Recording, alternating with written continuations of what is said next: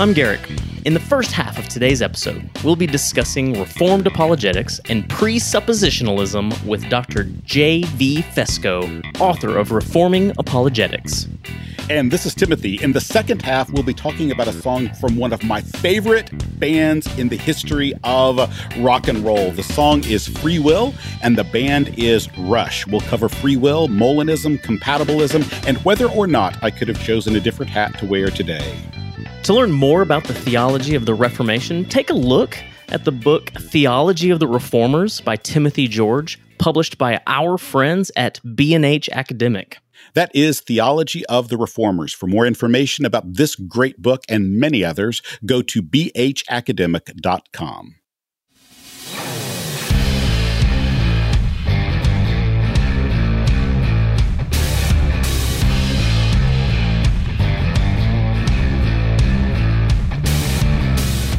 Welcome to Three Chords and the Truth, the Apologetics Podcast. I'm Timothy Paul Jones. In each episode of this podcast, my friend Garrick Bailey and I tackle a topic that makes it difficult to trust the truth of the Christian faith. Along the way, we talk about music, movies, theology, and culture. Thank you so much for joining us today for this podcast. To support this podcast and to receive Three Chords and the Truth books and merchandise, go to patreon.com slash three chords and the truth. That's chords with an H, the kind you play, not the kind you plug.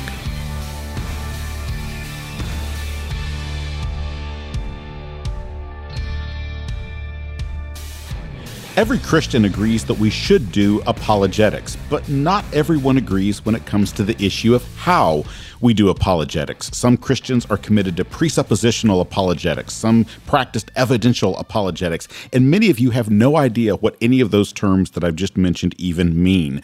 Well, in this episode, we welcome Dr. J.V. Fesko, who serves with our friends at Reformed Theological Seminary. He's here to talk with us about history and apologetic methods in Reformed theology. Welcome, Dr. It's great to be here with you guys today. Thanks for having me on the show. Absolutely. Dr. Fesko, if you, this is a, an opening random question having nothing to do with apologetics, but still equally awesome. If you could be the lead singer of any rock band, past or present, what band would that be? It's a question that causes me great existential angst. and of course, setting aside the morality or immorality of said musicians. Yes, absolutely. I thought about this one for a while, and I think I might have to go with Diamond Dave, David Lee Roth of Van yes. Halen.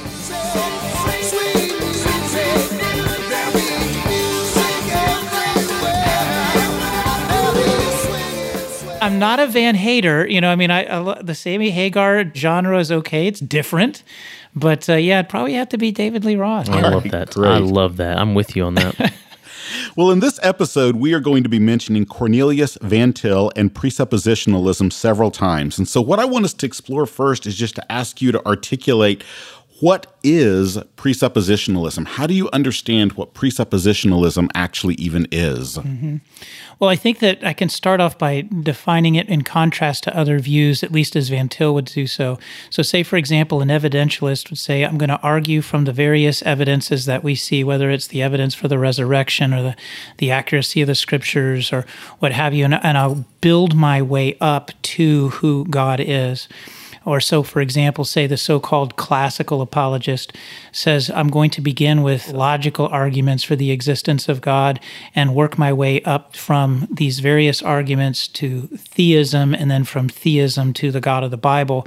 And Van Til would call that blockhouse apologetics, where you build one block upon one another and stack them up until you get to the truth of the Bible.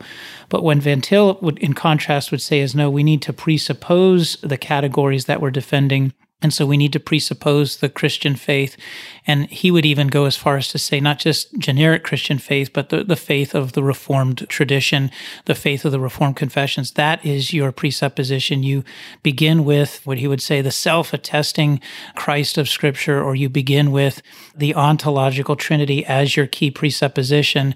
And if you begin with that presupposition, you then argue that it's coherent and consistent and it has the best explanation of all of the facts and all of the things that we see in this world.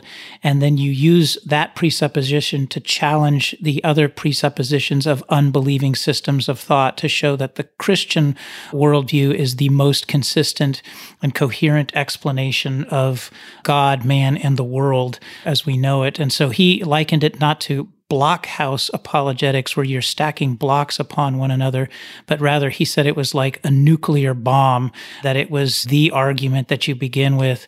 And he even had a label for this the transcendental argument for the existence of God. You rise up above all of the claims and you begin from God and work your way down.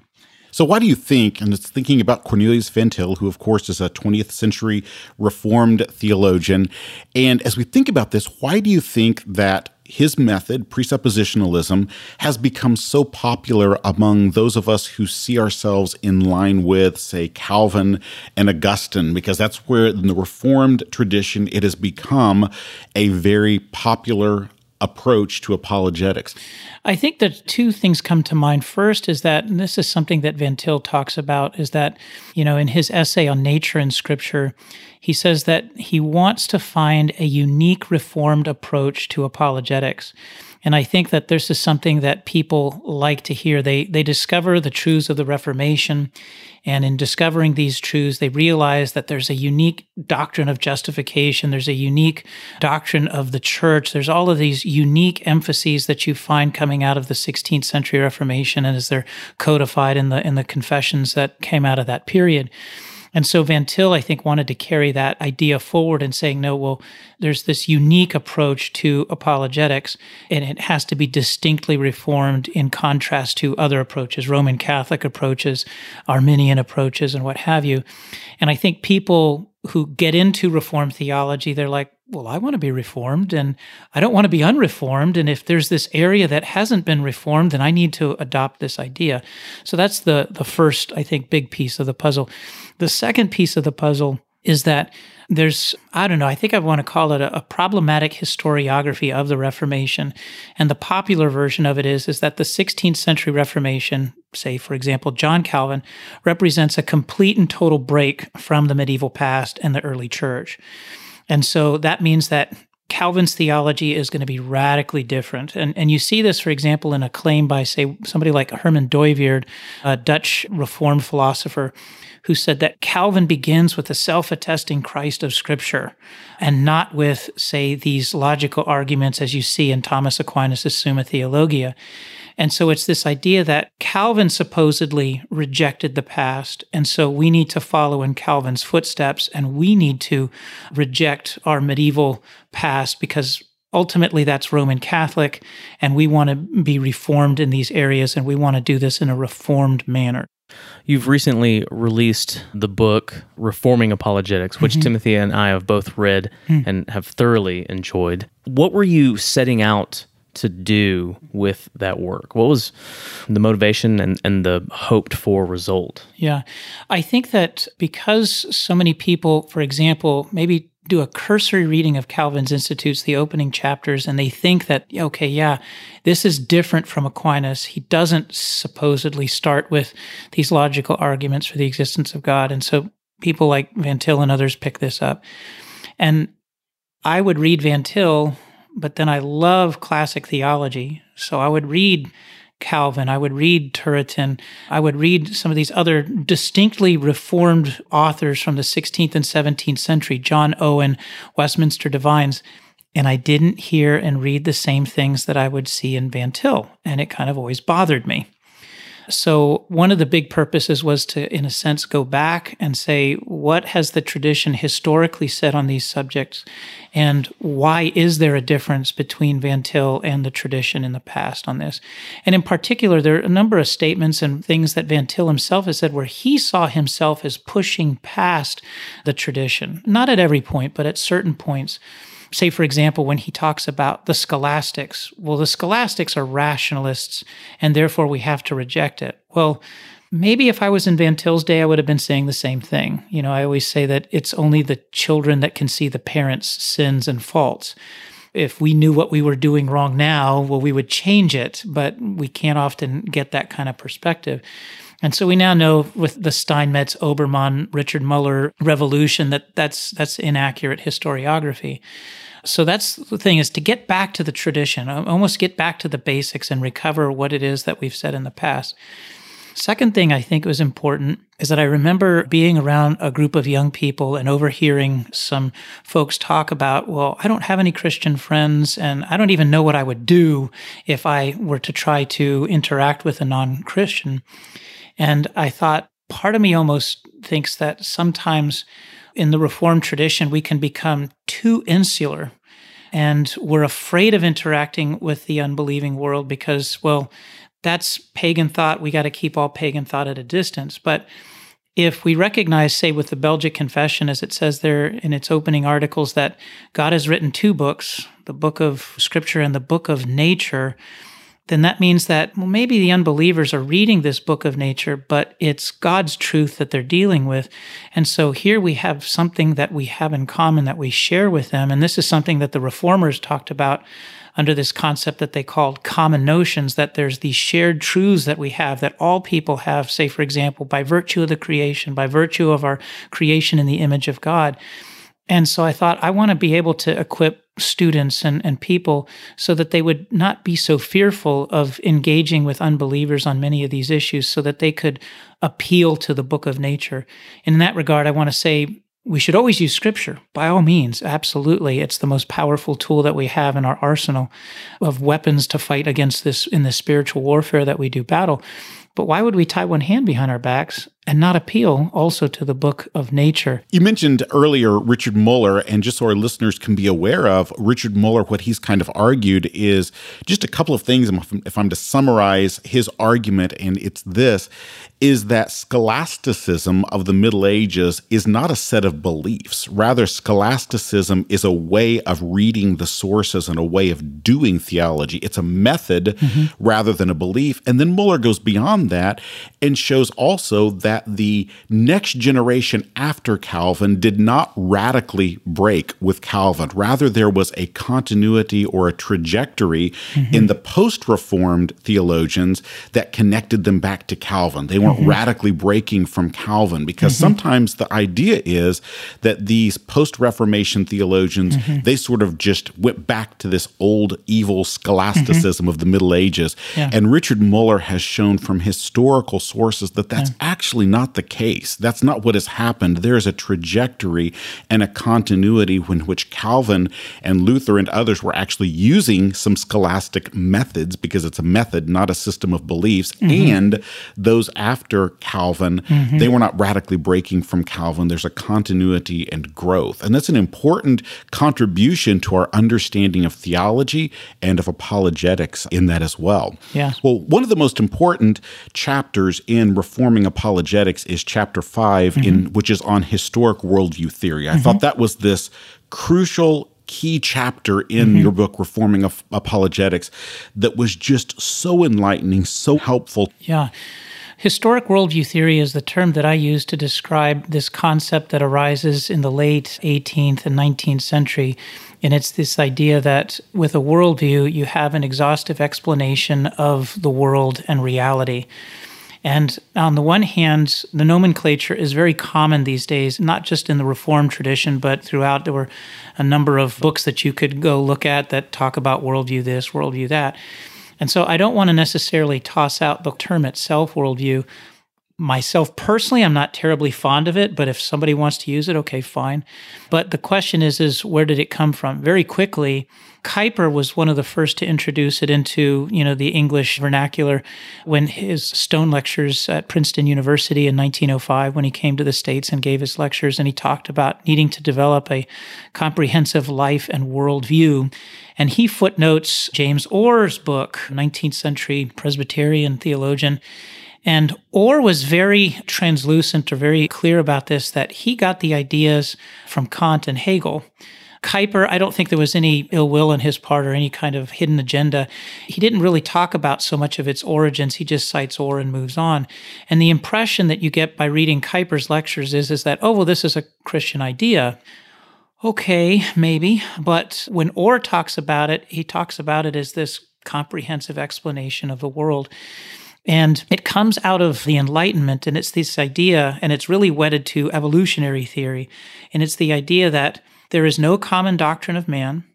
And because different races evolve, each different race has a different interpretation of the world around us. And these various interpretations, as they explain the world and reality around us, are incommensurable. They're incompatible because they're coming up from all of these different places and these different races as they've evolved throughout world history and in the world. And so I say that that's historic worldview theory, the idea that it's this comprehensive explanation of the world. It's exhaustive. And each of these different worldviews are, are incommensurable. They are incompatible with one another. So, this is my connection here that I draw to Van Til and, and to others really is that Van Til just adopts the use of the concept. And does it in a very unvantillian way, which the Vantillians are supposed to examine the presuppositions of everything that they're using to make sure that they're not imbibing something that may be antithetical to the Christian faith. He just takes it straight from Kuyper. In fact, in some of his works, there's just pages and pages where he's typed up Kuyper's lectures almost verbatim and he's quoting them at great length. And I want to say, well, if we want to say it's a worldview, that's fine, but what presuppositions are embedded in the concept that may be helpful or perhaps unhelpful to the apologetic endeavor? If worldview theory is correct and that different people groups, if you will, different races are locked up in incompatible understandings of the world, then there is no sense in which apologetics is useful because there's no way to bridge that gap. And in fact, with, say, for example, somebody like Karl Barth, Karl Barth was very explicit. There is no point of contact with the unbeliever. And so he thinks apologetics is useless. And so if we think through these issues and instead we consider what the scriptures has to say, it's one thing to say that the Bible gives us, say, a comprehensive explanation of things. If we're talking about the big picture, yeah, God, the world, and human beings, it certainly addresses those topics and it does so at many points in some fine tuned, exhaustive details. But on the other hand, the scriptures do not tell us everything about the world. One of the things, for example, we see in the Westminster Confession of Faith, chapter 1, or in chapter 20, when it talks about religious worship, sorry, chapter 21, is that it says that there are some things that are not addressed by the scriptures that are common to human societies and the light of nature. So this is a historic reformed confession that is saying the Bible doesn't address everything. There are some things that are outside of the pages of the Bible that we can use so long as it doesn't contradict with the teaching of scripture. And so in understanding where worldviews came from, what they entail, we should think critically about what we claim the Bible actually teaches. Does the Bible actually teach a comprehensive and exhaustive Christian life and worldview that is absolutely antithetical at every point to other systems of belief? And I don't think that that's the case. I think that the unbelievers have many points of overlap with the Christian, you know, the Christian's experience and the Christian knowledge that we have of the world, the Christian's knowledge of the world. And if that's the case, if there's overlap, then that means that we can have discussions with unbelievers. We can challenge them, that we can have points of agreement but we might also, obviously, when it comes to the gospel, there will be significant points of disagreement, what Van Til would have called the antithesis, where you're challenging unbelief and it's, it's sin on their part, and you have to confront them with the truth and with the truth of Scripture or the truth of the book of nature. And if that's the case, then we have to be careful as we use this worldview concept so that we don't make the Bible say more than it actually says.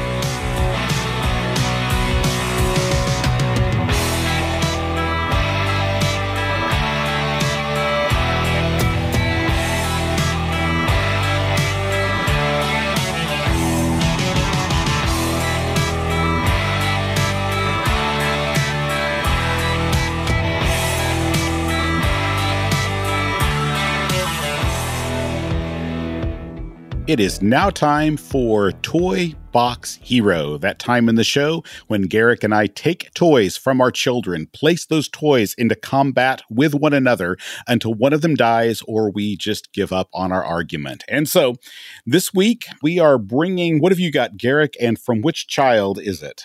Okay. In the rotation, I am back to my youngest child, our infant or toddler prodigy of 17 months now, I guess. So it's her toy today, which is always a bit tougher. Who am I going up against today?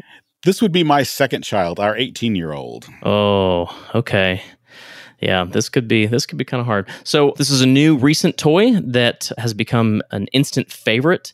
There is a TV show that is no longer going, but it was one of the favorites of our oldest child, our 13 year old daughter, back when she was young. And so we've gotten our youngest hooked on it. And Bethany went out and found a stuffed animal of this character. So today I present to you Olivia the pig. That's right, Olivia the pig. She likes to wear red and she hates going to bed and she's extremely creative and imaginative.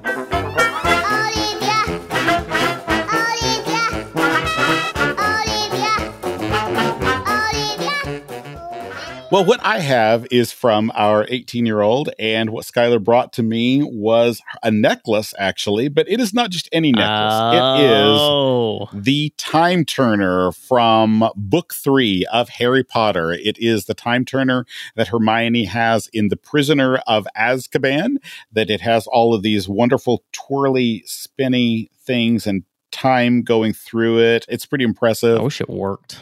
Oh, that would be wonderful because that would mean that a lot of our book contracts would get done on time and our papers for them. How did she get a hold of that after Dumbledore's army destroyed all of them at the Ministry of Magic? Well, oddly enough, they apparently have found some more because at Universal Studios in Orlando, for a mere nineteen ninety nine, they have. Them.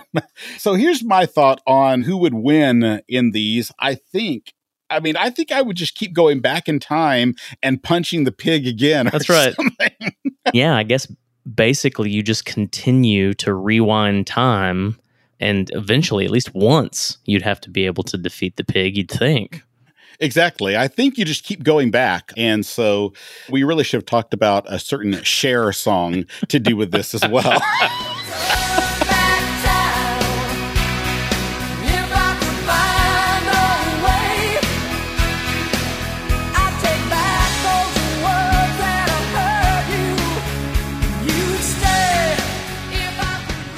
All right. Well, this round goes to the Jones children and the magical time turner. But in some sense, we all win because if we defeat the pig, there's always bacon. yes, this is true.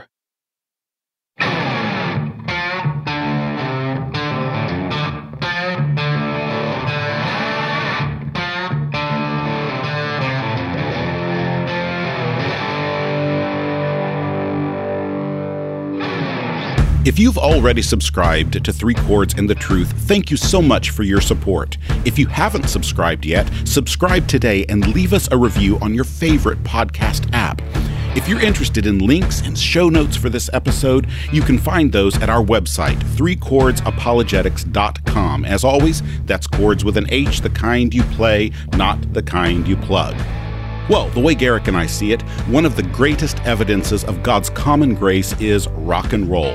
And so now is that moment in the program when we take a look at one of the greatest songs in the history of rock and roll from a theological point of view.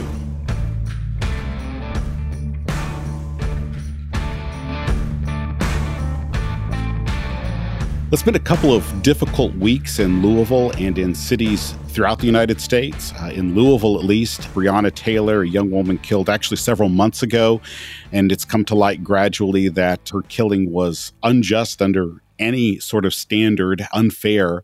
And then demonstrations have led to violence. I've co written or written a couple of articles recently on this. If you're interested in those, one of them for the Gospel Coalition called The Gospel and the Pursuit of Justice in Your City that I wrote with Jarvis Williams and Jamaal Williams. And then on my own website, one called The Long Shadow of American slavery. And in this particular context of this difficult time we're having in the United States, the song that we're looking at today is actually a really fitting song. The song is Free Will by the band Rush. And the reason I say it's fitting is because of the fact that as you look at the history of the past several centuries, really all of human history, but in this particular instance, the past 400 or so years, and you see oppression and injustice and violence, and yet we as Christians, we believe that God God is somehow sovereign. And we have to ask the question Does saying God is sovereign, does that mean that God directly decreed and determined all the things that we've seen that have led to so much strife and tension in our world the stealing of human beings, Jim Crow, redlining, all of these things that have now erupted into violence. And we have to ask the real question is if we think God directly decreed this, how can God possibly be good? But if God is sovereign, what does that really mean? And so, what we'll be looking at today is this song Free Will, but talking about the degree to which we as Christians believe that there's human freedom and human choices in the midst of believing also that God is sovereign and in control. Yeah, it, it has been just a brutal few weeks. Well, I mean, if we're being really honest, for different reasons, it's it's been a brutal few months or for some of us, I include myself in this group, it's been a brutal year. 2020 has been very rough from the get go. And in the last couple of weeks, it's just hard to fathom all that's gone on and the choices that human beings are making all across this country and this globe. And not a few times have I wondered and asked and pleaded, many times through tears, why? Like, if not why, Lord, how long? How long will we have to endure this? And this is this problem of evil and, and suffering and human choices and how that fits with God being sovereign in control. This is one of the most significant questions in apologetics. This is one of the most significant questions asked to Christians about their faith. So let's dive in and take a look at the song Free Will by Rush.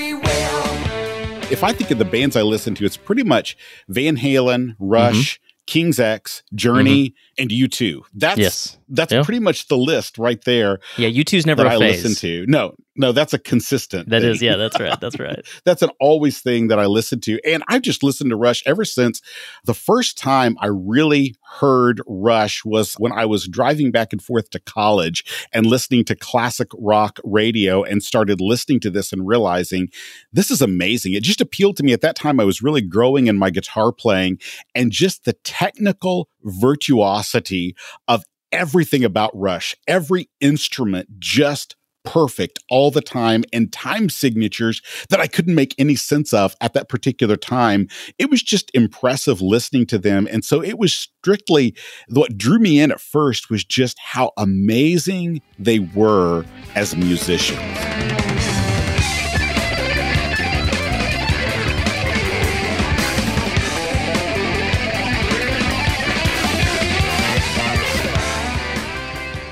Rush began as a band in August of 1968 in a housing subdivision in the suburbs of Toronto. That's right. They're Canadian, not British, but that's I mean, what we're talking British. about. yeah, that's right.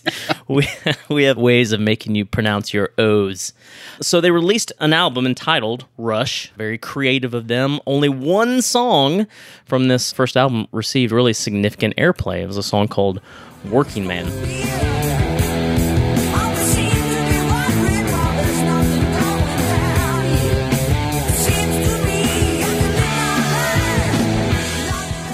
Six years after that, uh, their drummer quit, and a new drummer joined. At that time, the band guitarist Alex. I always want to say Leifson, right? Or is it Lifeson? Or Lifeson. I Is think it Lifeson? So. Yes. I always feel like it's something fancier than that, and I always want to say Leifson. So Alex Lifeson, Lifeson. Lifeson. You don't pronounce the end. And bass player Geddy Lee, and that drummer was none other than Neil Peart. And from 1974 until 2015, it were it was these three musicians that made up the band Rush. 41 years of glorious Canadian music from this band. And I found out, actually, after having said it myself, Neil Peart, for a long time, that it's actually Neil Peart. No. And I learned this from a video with Paul Rudd, who was a big Rush fan, and found out that it's actually Neil Peart. No. Which is just, I don't know. I, that makes me want to just say Lifeson for at that point. Tom's still here. Hey, is that my sandwich? Sydney, I told you not to eat Mr. Peart's sandwich. It's just Peart. You sure that it's not Peart? I think he would know. Are you sure? Because we're pretty big fans. Chill, man. And Geddy Lee, his name, his last name is not actually Lee, it's Weinrib, which he dropped at one point, obviously. And he is the vocalist and the bassist for the band. I think one of the most just amazing bass players ever to play rock and roll. And as his last name Weinrib suggests, he is Jewish. And his parents actually met and fell in love at Auschwitz. They were in the concentration camp. Just a, a bizarre story that they wrote the song Red Sector A about in Rush.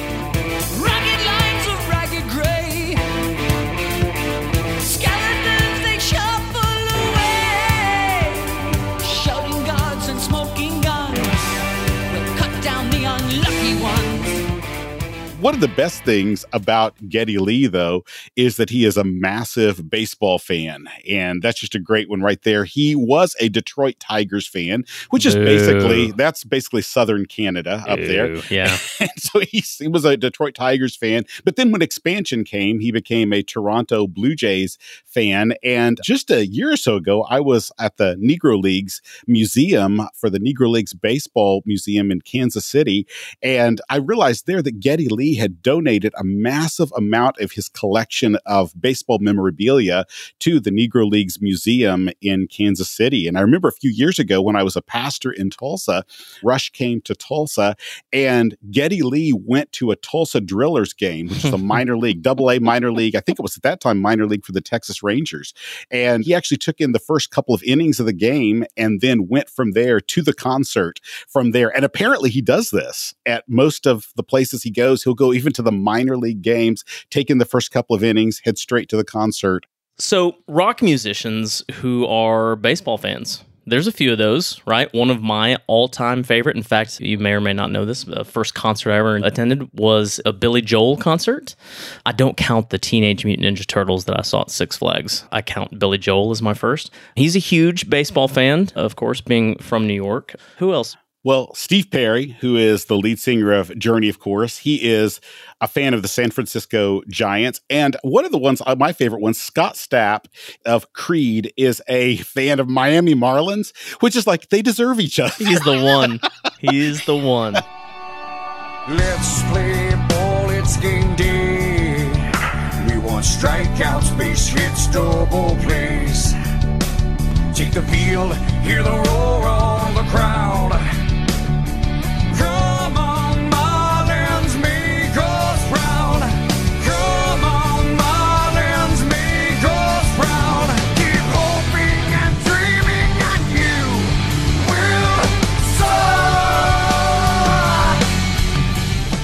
So before Neil Peart joined Rush, I can't get over that. Neil Peart, yes, he was in a band not called Rush, but Hush. No kidding. His band was called Hush. Anyway, so he was in this band called Hush. So he went from Hush to Rush.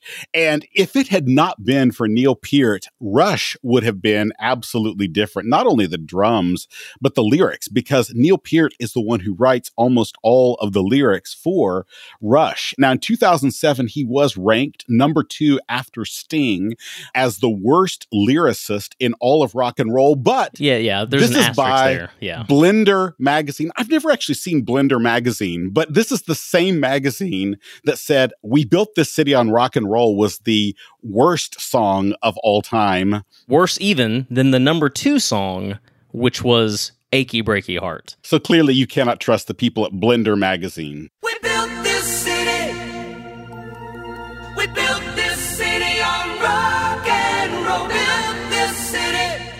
But then throughout the late 1970s, their music just got more and more amazingly complex. And they really began to do lyrics that are more about transcendental realities of ordinary life, philosophical reflections, things like that.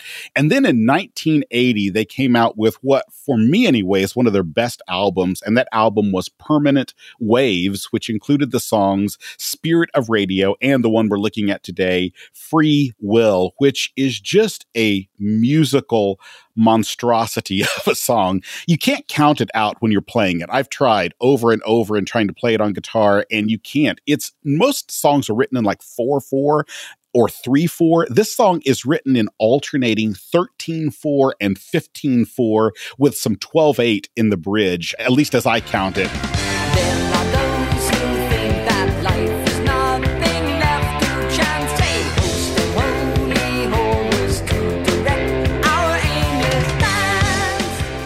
So in this song and several others, it does seem as if Rush has little use for religion of any kind. When it comes to his Jewish faith, Geddy Lee says, I consider myself a Jew as a race, but not so much as a religion. I'm not down with religion at all. I'm a Jewish atheist, if that's a thing. which apparently for him it is. Neil Yeah. Peart, similarly, his view of religion is he says, I went to Sunday school as a little kid. I don't really understand it or why religion is needed. And it's kind of a brainwashing. That's Neil Peart's view of religion. And one of the things you do see in Peart's lyrics is that he kind of always is forcing what I would call a false dichotomy. And I think it's something that's a dichotomy that he perceives, he believes is actually true. And you have, on the one hand, irrational faith. So you have faith, and that's irrational. It's driven by bigotry and hatred, emotion, brainwashing, things like that. That's the irrationality of faith. Or on the other hand, you have a rational embrace of a random cosmos in which science and reason are the supreme authorities. He really, you'll find this in a lot of his songs, this sort of dichotomy between an irrational faith or a rational embrace of random cosmos with science and reason. And you see that so clearly in the song Free Will. Yeah, here's some of the lyrics. There are those who think that life has nothing left to chance, a host of holy horrors to direct our aimless dance, a planet of playthings we dance on the strings, of powers we cannot perceive. If the stars aren't aligned or the gods are maligned, blame is better to give than receive. So what you see there very clearly, two different options. He sees the world in this way. You have the world of chance or free will, that that's one option. You can follow with chance and choose free will, or you have a life of fate at the hands of a sovereign God. And in his mind, if there is an all powerful God, the only explanation for those who suffer is that they've been, in his words, dealt a losing hand. The cards were stacked against them. They weren't born in lotus land. And of course, the lotus is a flower that in Hinduism represents purity and prosperity. And lotus land, that would be a great name for a like a psychedelic band.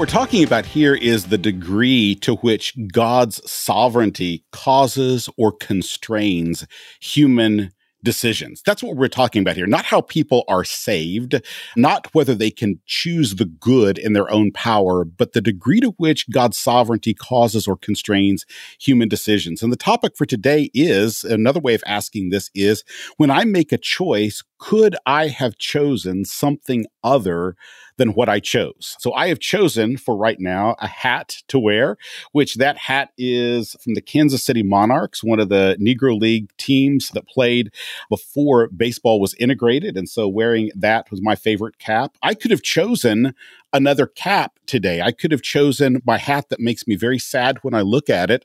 The one that I purchased when I saw the Kansas City Royals defeat the Toronto Blue Jays that says Kansas City owns the American League, which they did on that day and never have since at that time. And so I could have worn that hat. The question is, or could I have? Could I really have made any other choice? Did God know beforehand what I would choose? Yes, we have to say that. We know that God knows ahead of time. But if God knew ahead of time, was there really any way I could have chosen otherwise? Was I predestined from all eternity such that I could not have made any other choice to wear a Kansas City Monarchs hat right now? Or could I have made another choice? And if we don't really have the capacity to choose, is there a sense in which Rush is right? Are we just marionettes on an aimless dance with God? Pulling the strings. And as I said before, Rush only gives us two options. And the philosophical terms for the options they give us are determinism, okay? They say all preordained a prisoner in chains. That's one option they give us is determinism. The other option they give us in philosophical terms is called libertarianism. Has nothing to do whatsoever with libertarian politics. We are not even going there on this program. Has nothing to couldn't do even with tell you what those are. And so libertarianism is not what we're talking about in terms of politics, but it's the term that's used when we could actually have chosen otherwise in some sense. And the way Rush puts that is we are genetic blends with uncertain ends on a fortune hunt that's far too fleet. That everything is up to choices and chance in that. Those are the two options that Rush gives us in the song Free Will is determinism or libertarianism. And as Timothy mentioned earlier, that is a false dichotomy because those aren't the only two options. And not only that, Christians have rejected both of these options from the beginning. There are other options. And we've had a problem with this hard determinism. Some have called it fatalism, even since the beginning, because it's hard to see how that kind of divine sovereignty doesn't make God the creator or the author of evil or another way to say it is it's hard to see how God doesn't will or desire evil in this sense. And we've also rejected a total libertarianism because it does away with the belief that we have since the beginning of God's sovereignty and leads to a view that we tend to call open theism, where God has no knowledge, no certain knowledge of future events. And that's right out as far as an option goes as well, because of our doctrine of God and, and what we think about his comprehensive knowledge. And so there are many other options between determinism and libertarianism, and we're going to talk about two of them here on, on this episode. And one of those is called compatibilism. Another term for compatibilism is soft determinism, and it places a higher emphasis on God's sovereignty. So that's one thing that's in between, a possibility that Christians can embrace that's in between total libertarianism and total determinism is compatibilism. And the assertion of compatibilism is simply that real human choices can be compatible, hence the name compatibilism, with determinism, that there's a form of determinism that can take into account real human choices. And in compatibilism, the basic idea is that every human being wills or chooses according to his or her nature. In fact, in some sense, everything in all creation, it happens according to its nature in compatibilism. And so these choices are free in one sense. They're free in the sense that they're not coerced, but they're also determined in the sense that these choices will always be according to the individual's nature.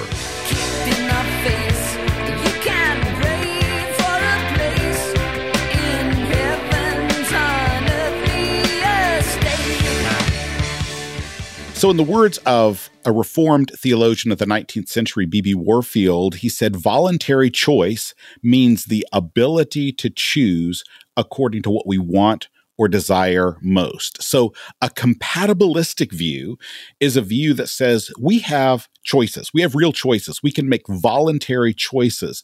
But those choices we make, they are constrained by our own nature and our own desires. And very frankly, because we and the cosmos are fallen, what happens and what we choose, what we desire is sin and it leads to brokenness. And so compatibilism, it leans in a deterministic direction because our choices actually are determined by our nature and we don't determine our own nature. We do what is according to the design of our mind.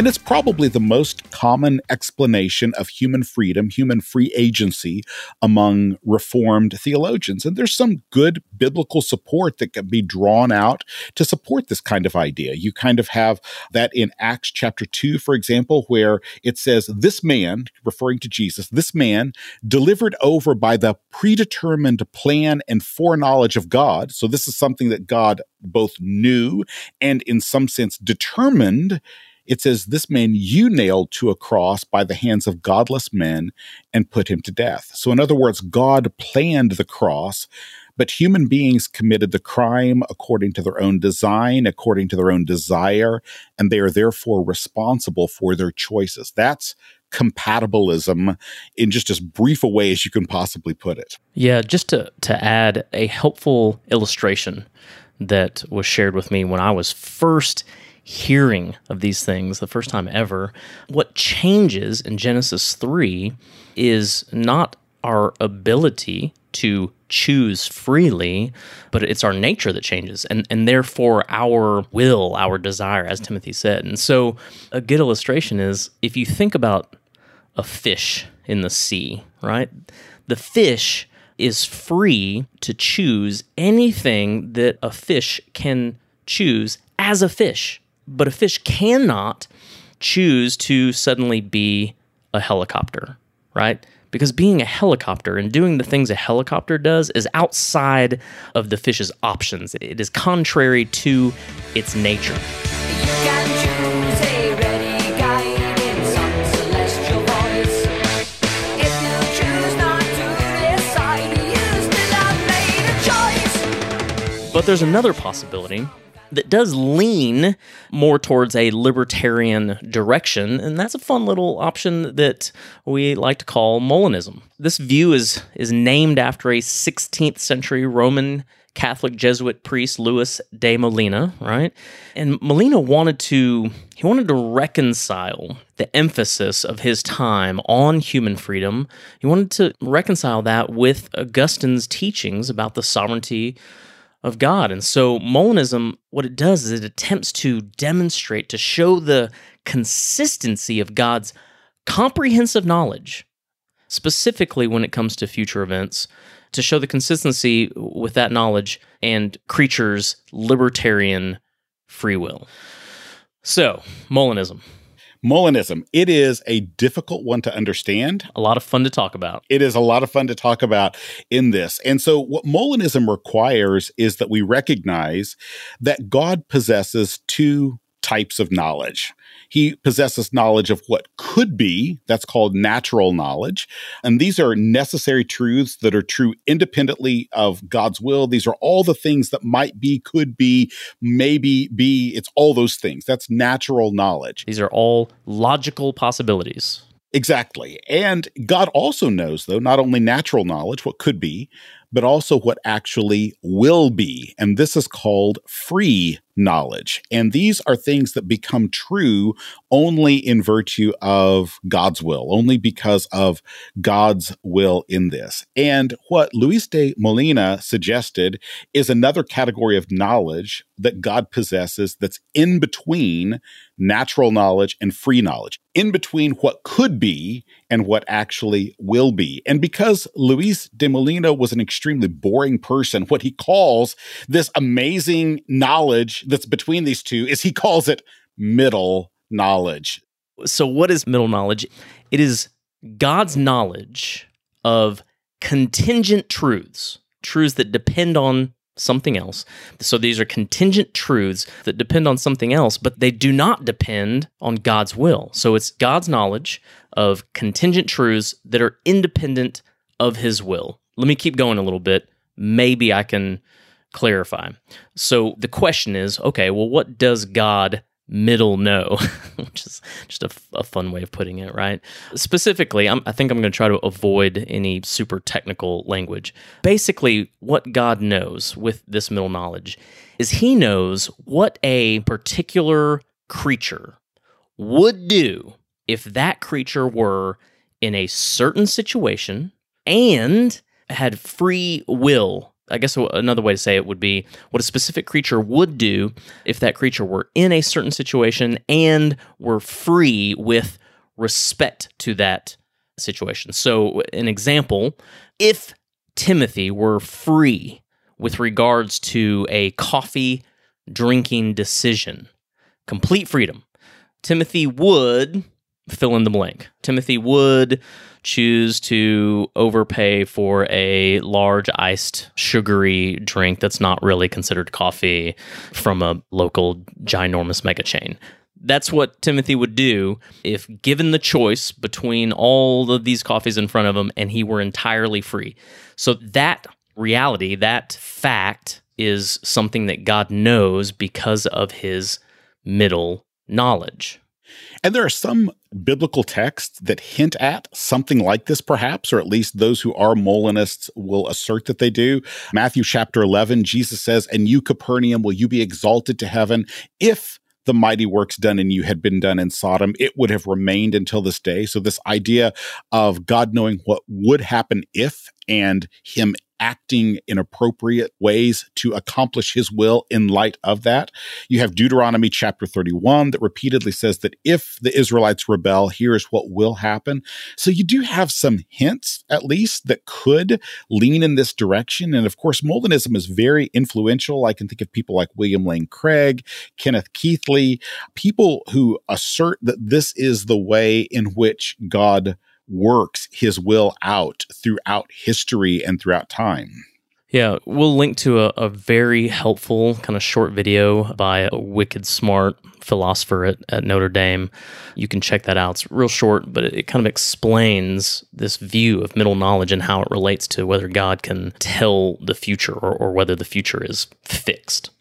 Now, when it comes to which one of these options, and as we've already hinted at, these are not the only two options for Christians. These are the two perhaps dominant views, compatibilism or Molinism. I'll admit I struggle to find sufficient support for Molinism in scripture. I'll admit, I struggle to find this evidence of anything like a middle moment, especially in texts like Isaiah chapter 46, in which God describes that I am God, there's no other like me, I know the end from the beginning, and also in Isaiah where God says that he decrees all that comes to pass. It seems that God's sovereignty is somehow a little bit more active than what middle knowledge Molinism allows for. At best, for me anyway, it's a philosophical model that describes one of the ways that God's purposes might coexist with human freedom. That's what I see in Molinism. But even as I will say, I don't find sufficient support for it to be able to embrace Molinism. I'll also say that it's completely orthodox. I can partner with somebody who is a Molinist any day.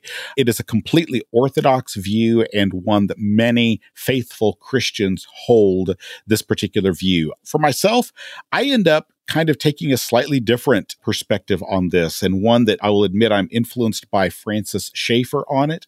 And that is that there is simply a mystery here in which human freedom is true and God's sovereignty is true at the same time. And one of the things that kind of has influenced me, I guess, on that, Francis Schaeffer in his True Spirituality, he puts it this way. He says, There is a unit of personality which makes a true choice in the thought world, speaking of human nature and human choices, which in turn becomes a true first cause. And he uses these illustrations, analogies between of human free agency and divine sovereignty of a game of ping pong in which they're interplaying back and forth at all times of a mobile that is perfectly balanced, like a child's mobile that would hang above their crib that is perfectly balanced between divine sovereignty and human agency. And what Francis Schaeffer says, he says, to tone it down on either side is to destroy the marvel of the Bible. And that's where I end up landing is just this is a mystery. There's nothing wrong with exploring how exactly this fits together.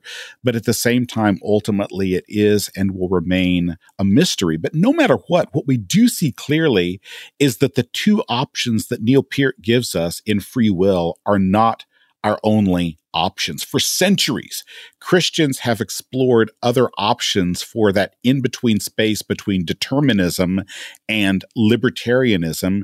And we have two good options we've articulated both compatibilism and Molinism, as well as the one I've said of a mystery between those two that we don't have to choose between that false dichotomy that Neil Peart puts in front of us. Yeah, options that that sadly he doesn't seem to be aware of. In one interview, Peart said, "I went to Sunday school as a, as a little kid, and when they tell us to sing the song about God watches each sparrow fall and all of that, and I said, well, no, I don't really think so. What would I do if I went to heaven to meet God? That wouldn't be a pleasant meeting." I'd say, why did you create those parasites that grow behind babies' eyes and destroy their vision on the way out? That's not any kind of God to be worshiping.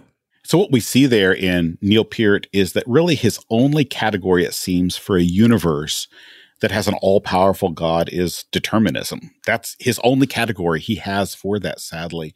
And what's interesting to me is despite all of his emphasis on free will and chance and all of that, there are times when he seems to have believed at one time in some sort of a cause and effect in the universe. Uh, he said that at one point he had pages of charities that he contributed to, and I would show my daughter who we're giving to and why as a karma thing.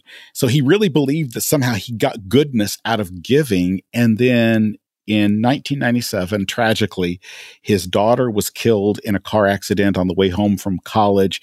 And 10 months after that, his wife died of cancer. And he walked away from music for almost four years after that, just due to the grief of losing both his daughter and his wife. And when he did that, he seems to have concluded that everything really was simply random, that he really believed everything really was random and chance, and that this had not happened because of anything he had done wrong, but it had also not happened because of anything he had done right.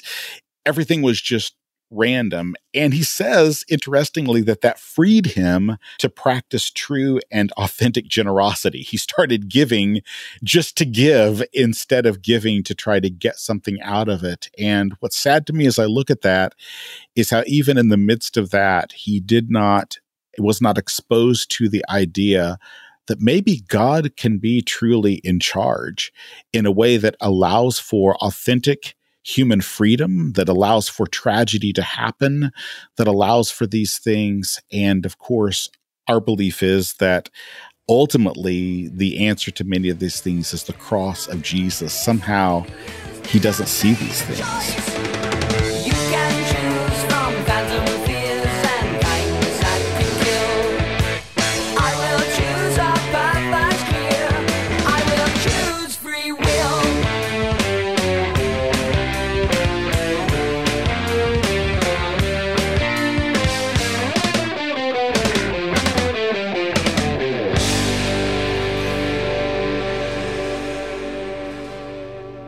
You for joining us today on Three Chords and the Truth, the Apologetics podcast. And also, thank you to B&H Academic for their sponsorship. Go to bhacademic.com for more theology and apologetics resources.